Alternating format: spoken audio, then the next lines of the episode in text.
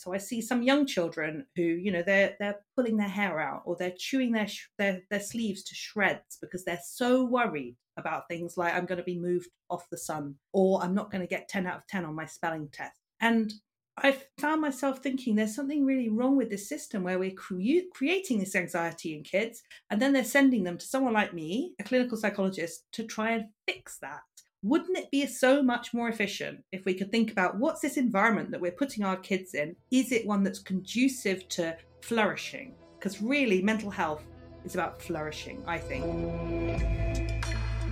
Hello, and welcome to episode 122 of our podcast at the Human Restoration Project. My name is Nick Covington, and I'm the creative director for the Human Restoration Project. Before we get started, I wanted to let you know that this is brought to you by our supporters, three of whom are Darren Ushanowski, Julia Valenti, and Michelle Edwards. Thank you for your ongoing support. You can learn more about the Human Restoration Project on our website, humanrestorationproject.org, and connect with us to continue the conversation on our Discord, TikTok, Twitter, and beyond. This conversation comes in an interesting time in the broader context of the future of education.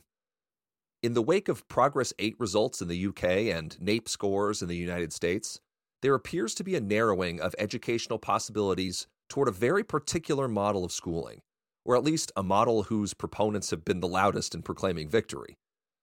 It has gone by many names over the years, but recently solidified under the umbrella of hashtag ResearchEd, or the science of learning. The claim here is that we understand and agree upon the ends of education, that is, to raise standardized achievement scores. And it's simply a matter of aligning the means around what works to close gaps, raise scores, and at least in the context of pandemic schooling since 2020, combat and reverse learning loss. What works, of course, is the reiteration of adult authority with a laser focus on high expectations and results, the centrality of explicit direct instruction, and above all, a strict approach to school discipline. It's a model listeners in the United States might associate with Doug Lemov's Teach Like a Champion, and listeners in the UK with Katharine Birbalsingh's Michaela School, where I imagine the notion of a self directed education would be greeted with the same incredulity as geocentrism. Bolstered by these measures of success in national contexts, this model is increasingly decontextualized and exported as the solution to educational ills the world over. I am joined today by Dr. Naomi Fisher.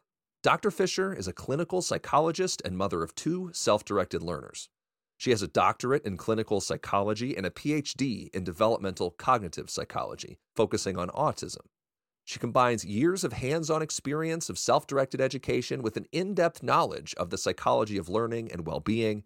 Her work has been published in The Green Parent, The Psychologist, Sen Magazine, Juno, and Tipping Points. She is a regular speaker on self directed education, presenting at the Freedom to Learn Forum, Homeschooling Summit, and recently was a keynote at the Rethinking Education Conference in London. She is also the author of Changing Our Minds How Children Can Take Control of Their Own Learning, which I would highly recommend, and the upcoming book, A Different Way to Learn Neurodiversity and Self Directed Education, to be published in 2023. Thank you so much for joining me today, Naomi. Thank you. It's really great to be here.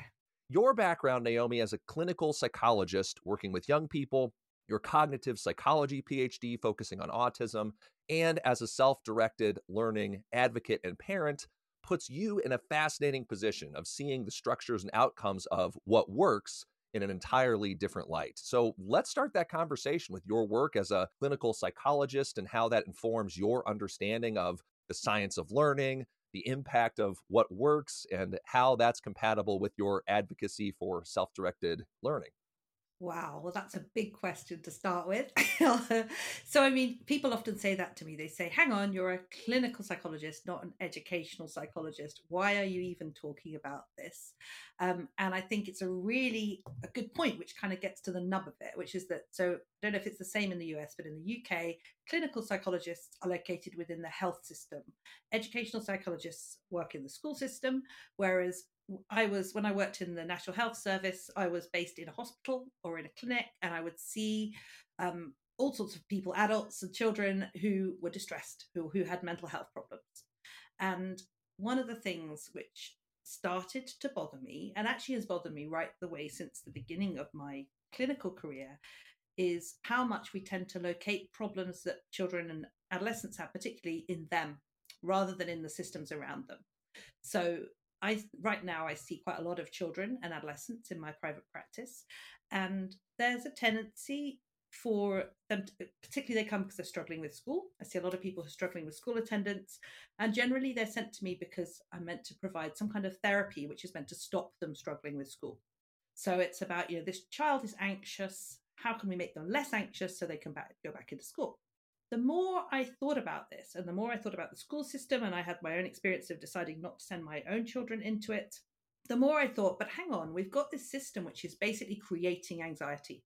It's in fact it doesn't just create it it uses anxiety. So most teachers won't necessarily think that that's what they're doing but from very early on young children are told you know unless you do the things that we want you to do at school you aren't going to get a good job later on or at a more immediate level unless you do the things that I, you, we want you to do at school you'll get a detention or your name will be written on the board or your name will be moved from the sun to the clouds because we want to show you that you need to do what we tell you to do.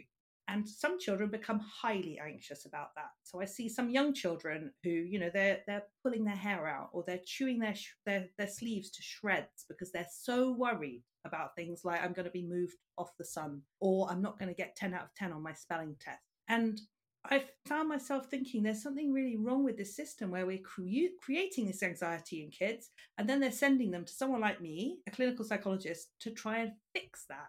Wouldn't it be so much more efficient if we could think about what's this environment that we're putting our kids in? Is it one that's conducive to flourishing? Because really, mental health is about flourishing, I think. You know, when, when people come to see me, it's often about how can we be less anxious or how can we be less depressed or how can we get over our symptoms of trauma.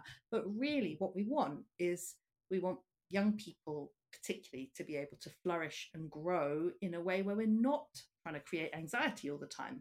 And unfortunately what's happening with our school system i think as it's getting more and more rigid more and more children are struggling with it and there's a lot of lot of talk in the UK certainly about mental health crises about you know how unhappy our young people are how unhappy our teenagers are. And I would agree I think they are very unhappy a lot of them. And we're, what we're not looking at is what are we doing to them particularly in school which is making them so unhappy. And people sometimes say to me often say to me actually oh why don't why are you looking at school? Why aren't you looking outside school? What about families and everything? And I think the thing is that school is something which is provided by the state it's something that we make almost all children, we make them do it. It's compulsory. You have to be there. What an amazing opportunity that is, really. You know, what an incredible chance that could be to say, let's work. This could be the most amazing time for you. You come to school and you could learn about yourself. You could learn about the world. You could learn about everything. And instead, what we're doing is narrowing it down to let's get you those exam. You know, we've got to do whatever we can do so that you get the exam results at the end and I just think that's a real tragedy. And I think I, I talk about it as being like the side effects of school that I see in my practice. I see the bits that nobody wants to look at. And when t- people talk about evidence informed practice, they I almost never talk about what does the impact on these young people's mental well-being of what we are doing to them at school. Nobody comes to ask me, you know, when I was working in these clinics, I worked in a clinic in East London, teaching hospital, we were seeing all these kids there was no feedback between us and the system. We you know, no one ever said to to you. So, what are the things that children are reporting? And we couldn't say. Well, actually, you know what? The children are saying they are utterly stressed out of their mind by these exams. They're saying that they're thinking about this all the time. There was no, there's no system which says that's actually a result of the system, just as much as those exam results and you say that, then we situate those problems inside the student to be fixed by somewhere by someone like yourself outside of that education system, and then put them, put them right back in the same thing, exactly. expecting it's like it's like uh, taking someone out of a burning yeah. building, putting the fire out, and then saying, "Well, right yeah, back in you go." Absolutely, yeah, we fixed you, and that, and it's more than that. It's saying this time, I think you should put on some better protective clothing and just wear that and if you do that well enough you'll get through okay so we kind of we put the, the onus on them not just to, to recover but also to protect themselves against it when they go back into it and something you write about in changing our minds is the notion that those structures of school are really a thing that precedes any sort of sense that education should be an evidence-based practice in yes. the first place. And what what the great irony is then as the more that, you know, those those test scores um, so, sort of bolster that notion of what works, which is those structures and systems that were established mm-hmm. before um, our our current understanding of the impacts on kids. It all kind of revolves around what B.F. Skinner's behaviorism, doesn't it? So um, I, I wonder if you could go into that a little bit. So so what what is it about behaviorism that places itself at the center of school? You were mentioning the the stars and points and moving your moving you from the the sun to the clouds. I'd never heard that one. But then what is the off ramp from that that we could rebuild things around in lieu of that? If we uh, move away from behaviorism, understanding the side effects and the consequences, what is the what is the counter narrative to that that we could build flourishing school systems around? So I think that a key thing is that the moment our school system is based around the idea we must make young people learn. We must make them learn things that they don't necessarily want to learn for their own good and that starts really early on. So when we have our in the uk when we have our five year olds they go into year one which is the first year of kind of school proper. Before that it's a bit more play based and we start saying to them you know now is the time. You've got to have to learn to read. You have to learn to do these things. We sit them down and we set up a system that is really almost the antithesis of what children would be doing by themselves at that stage so if you have a group of five and six year olds they're going to play basically. They're going to do all sorts of different kinds of play, but they will be playing. So we've created this system where we say, instead of playing, the playing is just the trivial thing. The real work here is when you're seated in a desk and listening to a teacher and doing things like writing and reading, which five and six year olds find really hard. You know, this is come it goes against the grain for most five and six year olds. Not all of them, but a lot of them. And also a lot of them at that stage they're not really they don't really see the point you know you can live a very happy five year old life without being able to read and write so it's all about the future. We take the learning out of context. So we say you know in the future you will need to be able to learn to read and write. So we're going to teach you now and we're going to take it out of context and we're going to teach you the system which is also out of context which isn't about the words you find really useful and interesting. It's about the words that we think you're going to find easiest to learn to read we're going to teach you those ones first. And all of those things make learning a lot harder. And when we do that, in order to get children to comply, we have to control the children. And that's where the behaviorism comes in. We have to basically find a whole system of ways to keep children doing the things we want to do. And so we set up this elaborate system of rewards and punishments. Um, we do we do have people do tell me a lot about charts they have on the walls or traffic light systems where young children will be on the red if they're you know and then they move to the green and it's all in public and it's all very much something that children really feel and we we have to do that because we've decided that education should be something that you have to be made to do. So mm. the flip side so what i talk about in my book is doing self is self-directed education. And that's something that's often really misunderstood. But basically the way i define self-directed education is it's education where the learner is in charge of choosing what they learn how they learn it and they can choose when to stop. So it's not an it's not about just you know it doesn't preclude anything. It doesn't preclude going to a very very structured school if that's what you want to do. It doesn't preclude taking classes it doesn't preclude being taught. What it precludes is being made to do those things. And once you take away that element of compulsion things start to look really different because the task is no longer for schools a lot of the task is how do we get children into school? How do we keep them there? And how do we make them behave well enough whilst they're there the task is entirely different with self directed education. The task is how do we help this child learn? Basically, that's it. And however that's working for them right now, how do we help them do more of it? And it really is that open. So when we see with self-directed education is that it's it's a rare five or six year old who says, I want to be taught to read. Very rare. There are five or six year olds who learn how to read from the because they want to, but they don't usually say, I want to be taught how to read.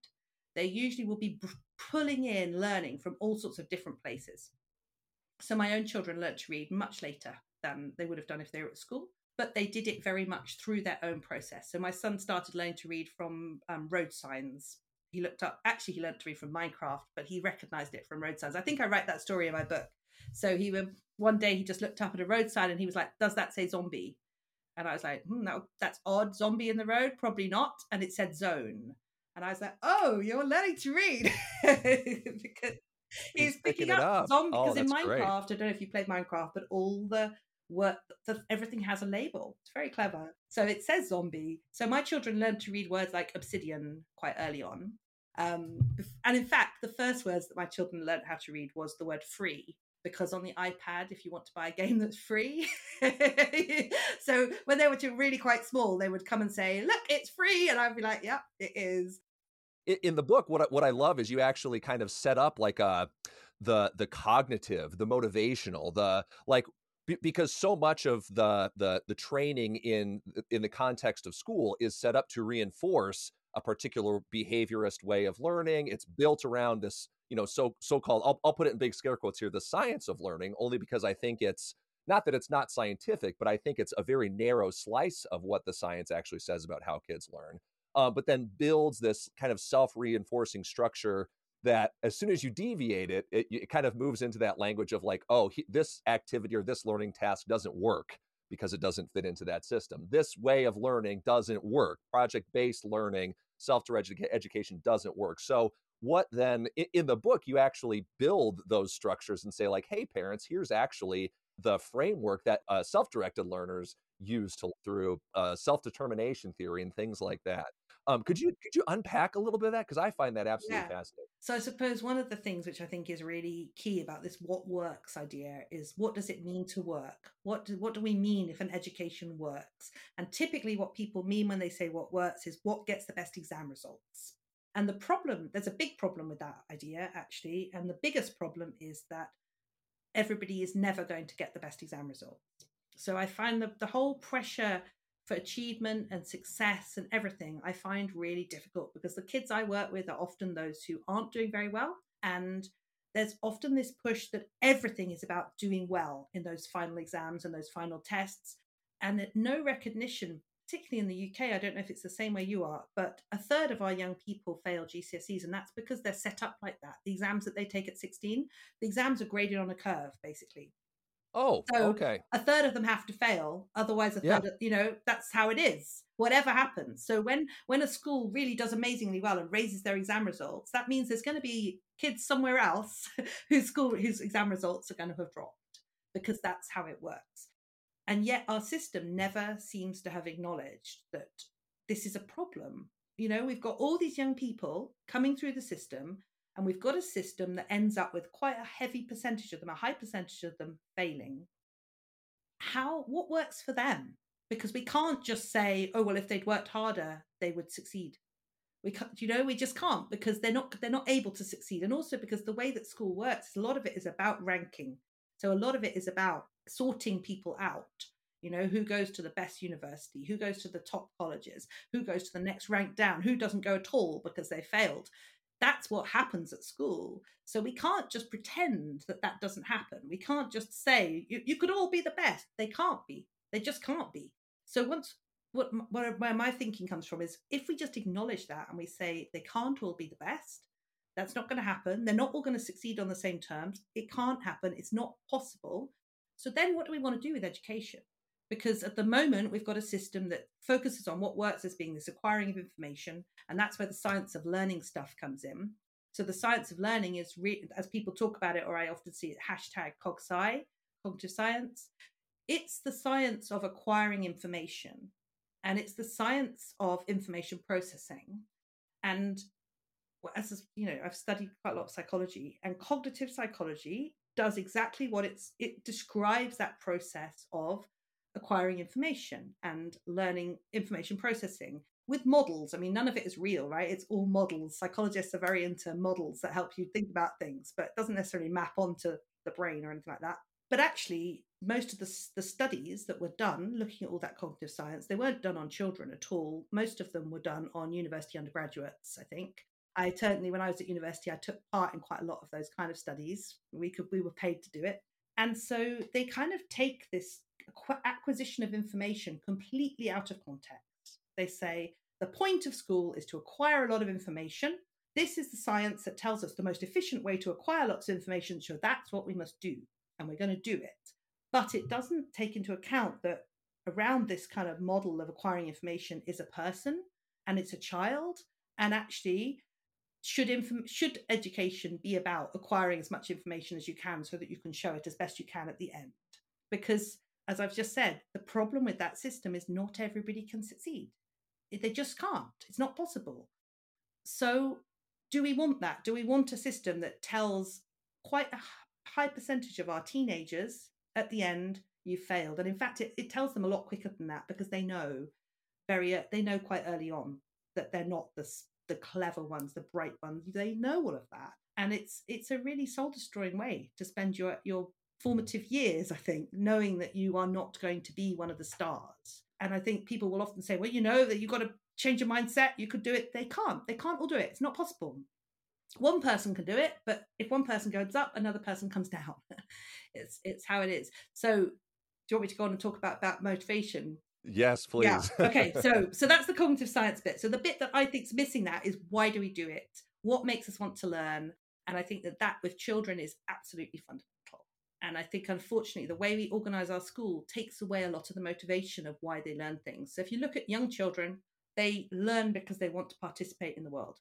They learn to talk because they want to communicate with us. They learn to walk because they want to get from place A to place B. Everything has purpose because they, and that's why they do it and then and their play is like that. So they acquire skills as they play because they want to they want to play. They want to enjoy what they want to be able to do what they're doing. You know some children will draw pictures for hours and hours and hours and will become really highly skilled at drawing pictures. Others will become amazing at building lego models or others will get really good at cycling or you know they do all sorts of different things but they they do it because it's important to them. They don't do it if left to their own devices, they rarely do it because someone says, I really think you should get better at drawing. Why don't you sit down and practice? In fact, once you start doing that with children, you immediately come across a problem. Basically, they're basically immediately saying, No, don't want to do it. So I think the question of why people do what they do is really important. And there's this whole other field of psychology called self determination theory, where these scientists, Edward Deci and Richard Ryan, looked at what is it that that means that people want to do things really? What is it that leads someone to be in, intrinsically motivated as opposed to ex- externally motivated? And when we were talking about the rewards and punishments uh, and kind of behavioral behaviorism that's very much the external motivation type of thing. The internal motivation is when you're doing something because you want to do it. And there's a whole spectrum of that which i go into in my book. So people often say to me you mean that they just just do things they want to do all the time. You know, how are they ever going to learn how to get a job if they just do things they want to do all the time? But actually, it's far more complex than that because it's also about things like my son, for example, practices the piano a lot. He actually really enjoys practicing the piano, but he practices partly because he wants to get better at it. And that is also internally driven in that he's like, I want to get better at this goal, so I'm going to do this. So it's not just internal intrinsic motivation isn't just about I'm doing this right now because I really love doing it. It's also about what is important to me, what has value to me, and therefore what am I going to do? Which is a really different thing to I will give you this reward if you practice the piano. You know, if you practice the piano every day for a week, I'll pay you 10 pounds. That is extrinsic motivation. Whereas I'm going to practice the piano every day to week because I want to learn how to play this piece. That's internally and that's much higher quality. So, what they found in their research is when motivation is internally driven, you get higher quality learning. They did a lot of work with people at work, you get higher quality work.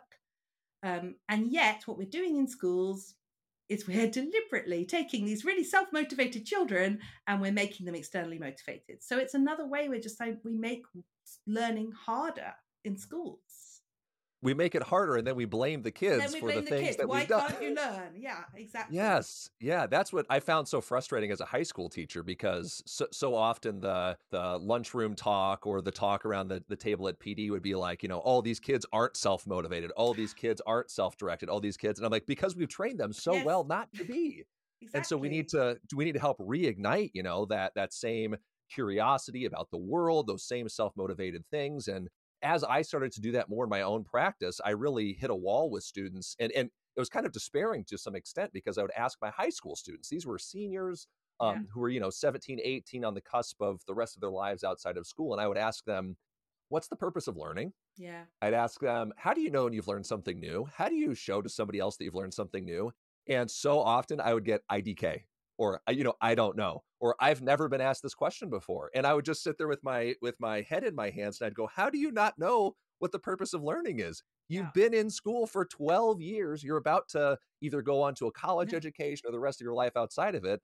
My goodness, if you haven't figured it out now, how can we expect our school's mission and vision to create lifelong learners to hold any kind of weight if we're not constantly, you know, uh, rewarding, punishing, coercing kids into doing that next thing Yeah. and then turn them out into a life where that's not always the case. And you have to be self-directed in life. I know. It's so frustrating. It is, but it but also they've learned their lesson well, haven't they? They've because I bet I bet if you ask the four and five year olds, they would probably say something different, and they would probably have more to say because they know what learning's about, and that's the thing that gets me. We take these sparky, motivated young children and we turn them into adolescents who don't know why they're learning things and who just want to learn stuff on the test because we've told them that the important outcome is the test and so they've learnt it you know they and we it's like a process of indoctrination. We we send them through this whole process where we say what we want you to do is more important. And often when teachers say oh you know i couldn't i couldn't let my young people have any choices.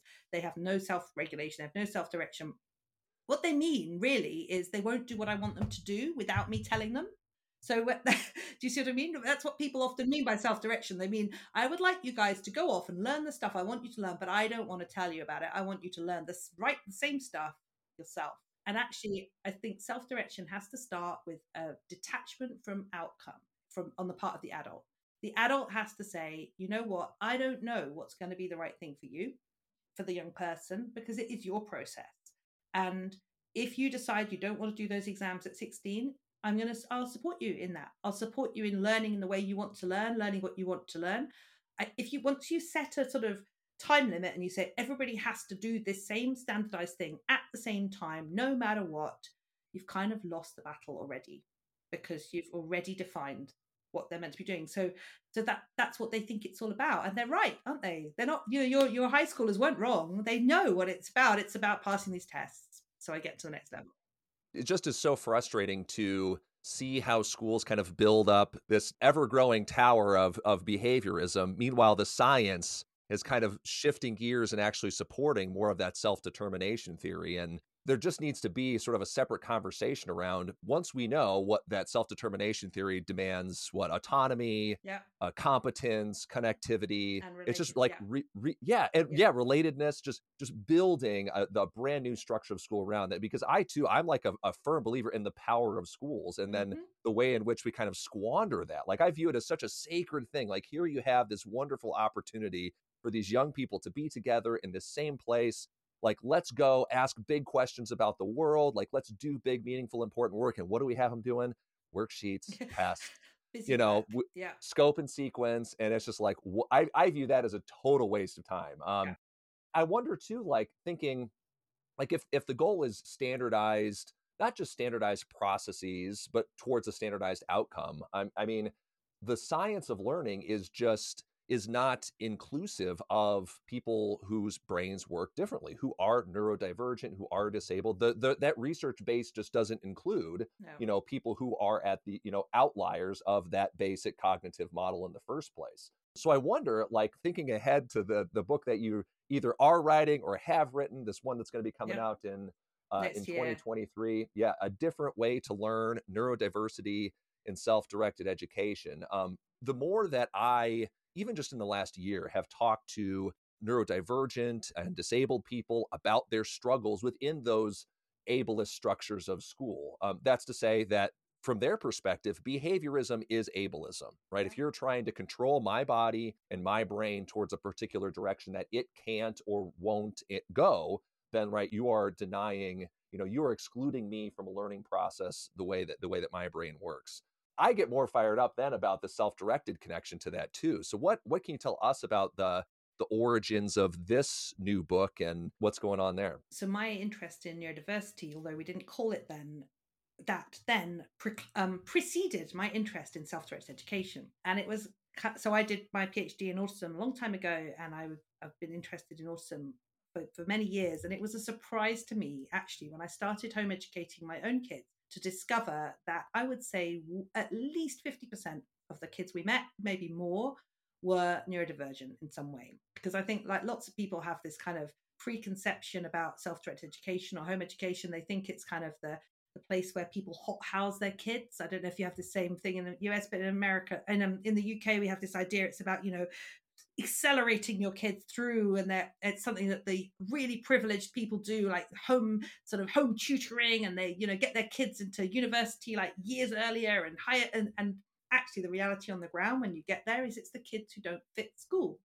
And it makes perfect sense. It's the kids who and it's often the parents who didn't fit school as well. So it's the kids who find the whole structures of school so difficult to deal with that they can't learn so, and I think those are kids that now we'd think of as neurodivergent. So it's not just the behaviorism, it, well, it's everything. It's everything about how school works. So it's about having, being with a large group of your peers all day, not having any time to decompress. The playground, which is meant to be your kind of decompression time, is actually the most stressful time. It's highly it's hectic and chaotic, and there's nowhere to get away from anybody. And the toilets smell horrible, and the canteen smells awful and everything is just like uh, it's designed to put some children into this state of heightened arousal all the time which is a rubbish place to learn. You know you can't learn well when you're in that situation. And so lots of parents see that or their children show them that usually through their behavior particularly with younger children. So the kind of pattern i see is younger children it will often be about a lot of externalizing behavior and then often the schools will respond to that really punitively. So the schools will be like you know basically get on top of it. They'll tell the parents, you've got to punish them, you've got to put them on the naughty step, you've got to do all these things to control them, which is horrible for everybody, horrible for the parents. The children start to refuse to go to school, and then often their parents are told you've got to force them in, which again is hor- is a traumatizing experience for everybody. And then by the time they get to teenagers, they're at the point where they're not going anywhere. They're shutting in their shut in their bedroom, saying, "I'm not coming out, I'm not doing anything." And I think we're really bad at recognizing the chronic stress that school systems put on our young people because there's a kind of mindset that school must be good. School must be the right place for young people.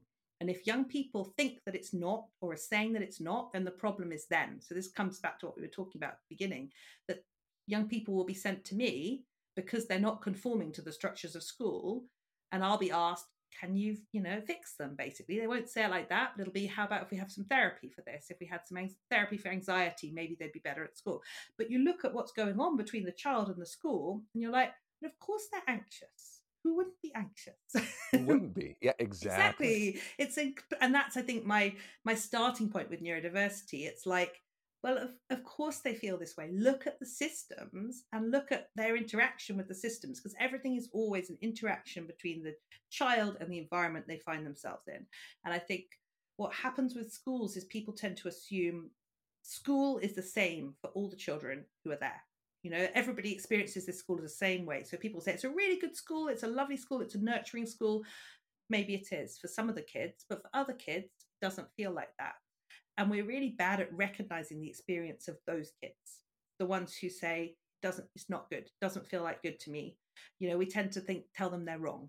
And so a lot of the kids and teenagers and adults I see who are neurodivergent would be saying that my whole school experiences of one of was one of feeling that I was wrong, feeling that I was wrong to feel the way I did. I was wrong to find this difficult. I was wrong to struggle. I was wrong to get home every day and just be totally exhausted not be able to do anything but lie on the sofa or I was wrong, you know. So there's so so I think my starting point with neurodiversity and self-directed education is what if we were planning an education which started with its idea at its core of you are okay. You are okay just as you are, you know, and you can learn in a really idiosyncratic way. You can do things really out of sync with what the school system thinks. Because I think what happens with these kids is we've got a school system that expects things to happen in lockstep. You know, when you're five, you should be able to do this. When you're six, you should be able to do this. When you're seven, and it even starts really early on. You know, when you're three, you shouldn't be wearing diapers anymore. You should be able to, to, you know, you should be able to go to the toilet by yourself. You should be able to change your clothes. You should be able to do your buttons up. There's all these requests, requirements that we have, and when children don't fit into that, then they they they get blamed. They get told they're wrong all the way along. And so I think what we can do with self directed education is we can say, let's just get rid of all of those requirements for now and let's just start with where the child is right now and work with that. And that's where we are. So instead of saying you should be doing this, we'd say, how can I help you do more of what you want to do? and how can I help you learn the things you want to learn right now? So it means, I, I, and the thing that first got me interested in it actually was was observing the children around me and my own kids, and imaginative play. Because I don't know if you know about much about autism and imaginative play, but one of the things that I learned when I was learning about autism a very long time ago was that many autistic children don't play imaginatively the way that neurotypical children do when they're young. So, like two, three, four years, it's one of the things that people kind of flag up. They start saying, oh, maybe you should think about an autism diagnosis because the child's not playing imaginatively. So, this is the kind of imaginative play like that really small neurotypical children do, like tea parties or holding a thing up to their head and thing and telephone, you know, that kind of really basic imaginative play. And I saw lots of children around me in the home ed community who weren't doing that at that kind of age. Um, but what I saw then was that when they got to like seven or eight or nine, a lot of those children did start playing imaginatively, but in quite a different way. So they would start playing things like real life Minecraft or real life plants versus zombies or they would start acting it out at the park and it would be like let's go out and let's start mining those trees. Or they would be doing imaginative play within minecraft. Your minecraft is this amazing place for imaginative play. And i was thinking that this was quite a long time ago before i wrote my book. I was thinking okay so you know conventional theory would say these children don't do imaginative play. That is the kind of conventional way of, of i was trained in thinking about autism these kids are doing it, but they're doing it a lot later. And if they're in the school system, they might well not be doing it because they're in an environment where it's being nurtured and where it's being encouraged and where nobody is saying to them, come on now, you know, you're meant to be focusing now on sitting down and reading and writing. And what if they're actually just developmental stages that are happening at different times and the school system is actually not allowing that to happen because it's defining you know the school system for very young children, it basically provides environments for imaginative play, but it doesn't continue to do that. And it certainly doesn't provide the environment for you to do imaginative play in Minecraft. That's a real, there aren't many schools that would do that. No. And then by the time students get into that, the the schooling has moved on. They've exactly. said, you've had your time for imaginative Too play. Late. Now you're seven exactly. and eight.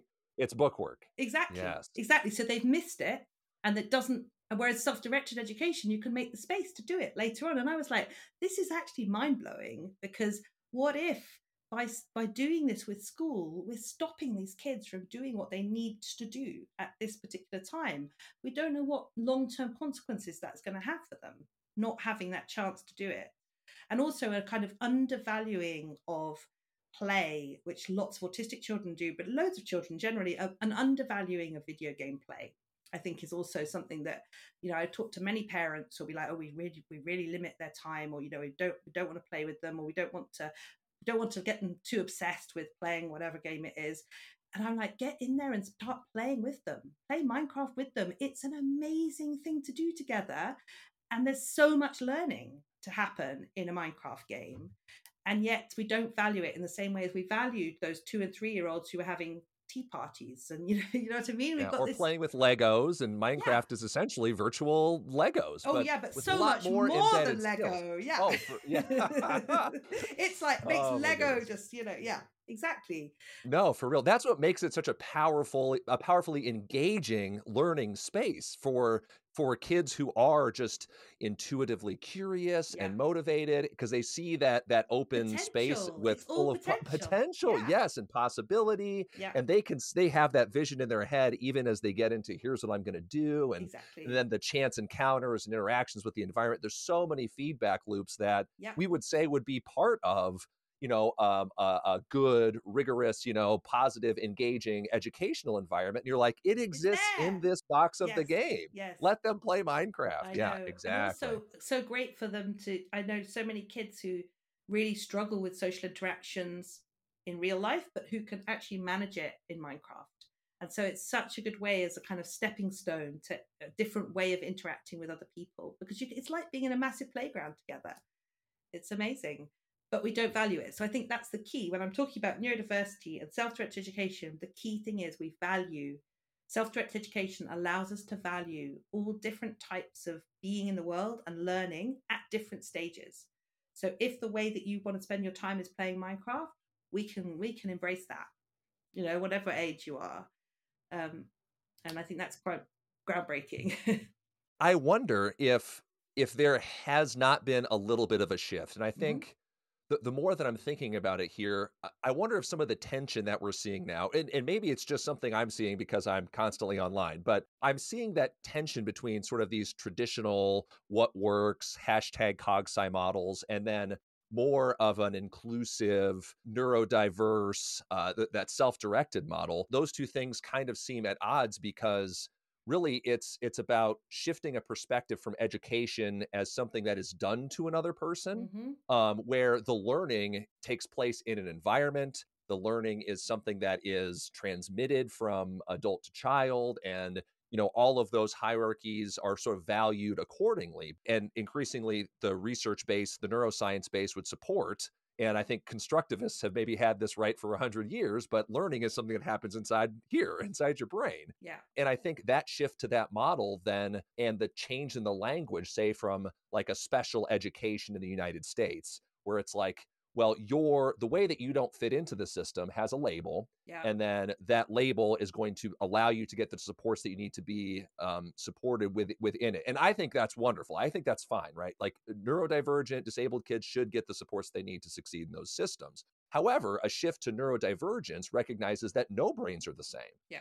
And that we should really rebuild um, those structures of school ar- around that framework, not say top down, standardized transition model to one that actually starts bottom up and from like inside the learner's brains rather than from without. Um, and self-directed education like like you said and and like we've been talking about this whole conversation doesn't preclude any learners from seeking out any form of direct instruction through youtube tutorials or duolingo apps or seeking out instructional methods and teachers for language for music for arts for all those things that you know that i just engage with with my own kids when we're when we're playing around you know? But it does seem like it's just such a it's such a hard sell because it does seem to break that that what works model again to bring it around full circle to that Well, I think it's it's quite radical to say children can choose. That's the thing. Because what if they don't choose the things we want them to choose? That's the that's the crux of it. But it's about what works. It's like, but what if they don't choose to do GCSEs? Okay, well they might not. You know, they might not, or they might choose to do something different. And then people start talking, saying, you know, that's going to be increase inequality because basically those who are more privileged, their parents will push them towards doing exams, and those who aren't, their parents won't push them towards doing exams.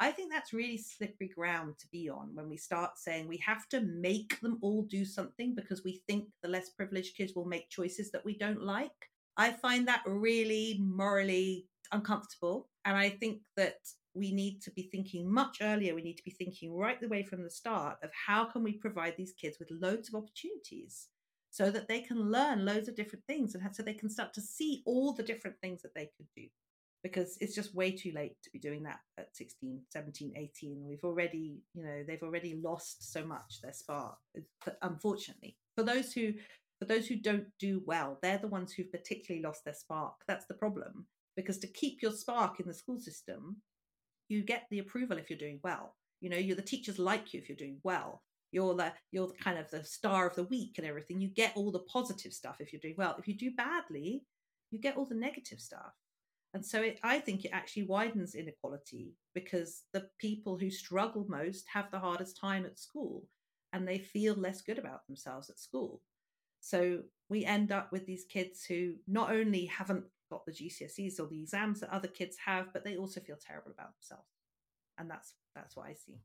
on the one hand, it's like a virtuous cycle for kids who can survive and thrive and kind of work the system in their favor. They kind of get sorted and separated up to the, the top of the, Yeah. the pile. And then there's a destructive cycle for kids for whom the system doesn't work. Because it's a punitive one. It's the idea that if we just punish them a bit more, they they try harder and they do better and it doesn't work. But I mean it has to be said further down the line. Yeah, and it has to be said though, even the high achievers who I also sometimes see in my clinical practice, they will also describe intense anxiety. They will just because they'll say, you know, it always feels like I'm on a knife edge. What if the next time I don't do so well? What I'm going to lose all that. They, you know, they know it's all dependent. It's a highly conditional system where they know it's dependent on them doing well. They don't want to disappoint their teachers. They don't want to disappoint their parents. So they are also suffering. I think the thing about neurodiversity, I wanted to say one thing. So the book that's coming out, I interviewed a lot of this is it's a bit different to my first book because I interviewed lots of families. I also interviewed some neurodivergent adults about their experience of school, and I also interviewed some young people, self-directed young people about their learning. Um, and I think the really the really sort of joyous thing about the interviews that I did was that I heard the stories of these families who were really moving away from a deficit laden way of looking at their children. And I think that's another thing that self directed education can really offer neurodivergent children and their families because it enables us to focus on our children's strengths rather than on their weaknesses. And a lot of what happens at school is you know if you're if you're not learning to read when everybody else is for example there'll be a lot of focus on you learning to read. And you will be focused on learning to read potentially for most of your primary school education because it's thought to be so important and that is important. But I also see in my work the side effects of that. I see how distressed children become about it all and how they develop kind of phobias about reading and they stop enjoying it. It becomes something they're made to do. And I think with self in self-directed education, there's something so powerful about being able to say, you know what, they're not interested in reading right now, so we're just not going to do it now. We'll we'll we'll wait a few years. You know, we have time. I think there's something about just allowing ourselves to have the time to let our children develop, which is so, so important, particularly for neurodivergent children. Thank you so much, Dr. Naomi Fisher, for joining me today. Thank you. It's been great. Thanks again for listening. You can find Dr. Naomi Fisher's work and subscribe to her newsletter on her website, naomifisher.co.uk, and follow her on Twitter at Naomi C. Fisher. You can learn more about the Human Restoration Project on our website, humanrestorationproject.org, and find us everywhere on social media by searching for Human Restoration Project. And let's restore humanity together.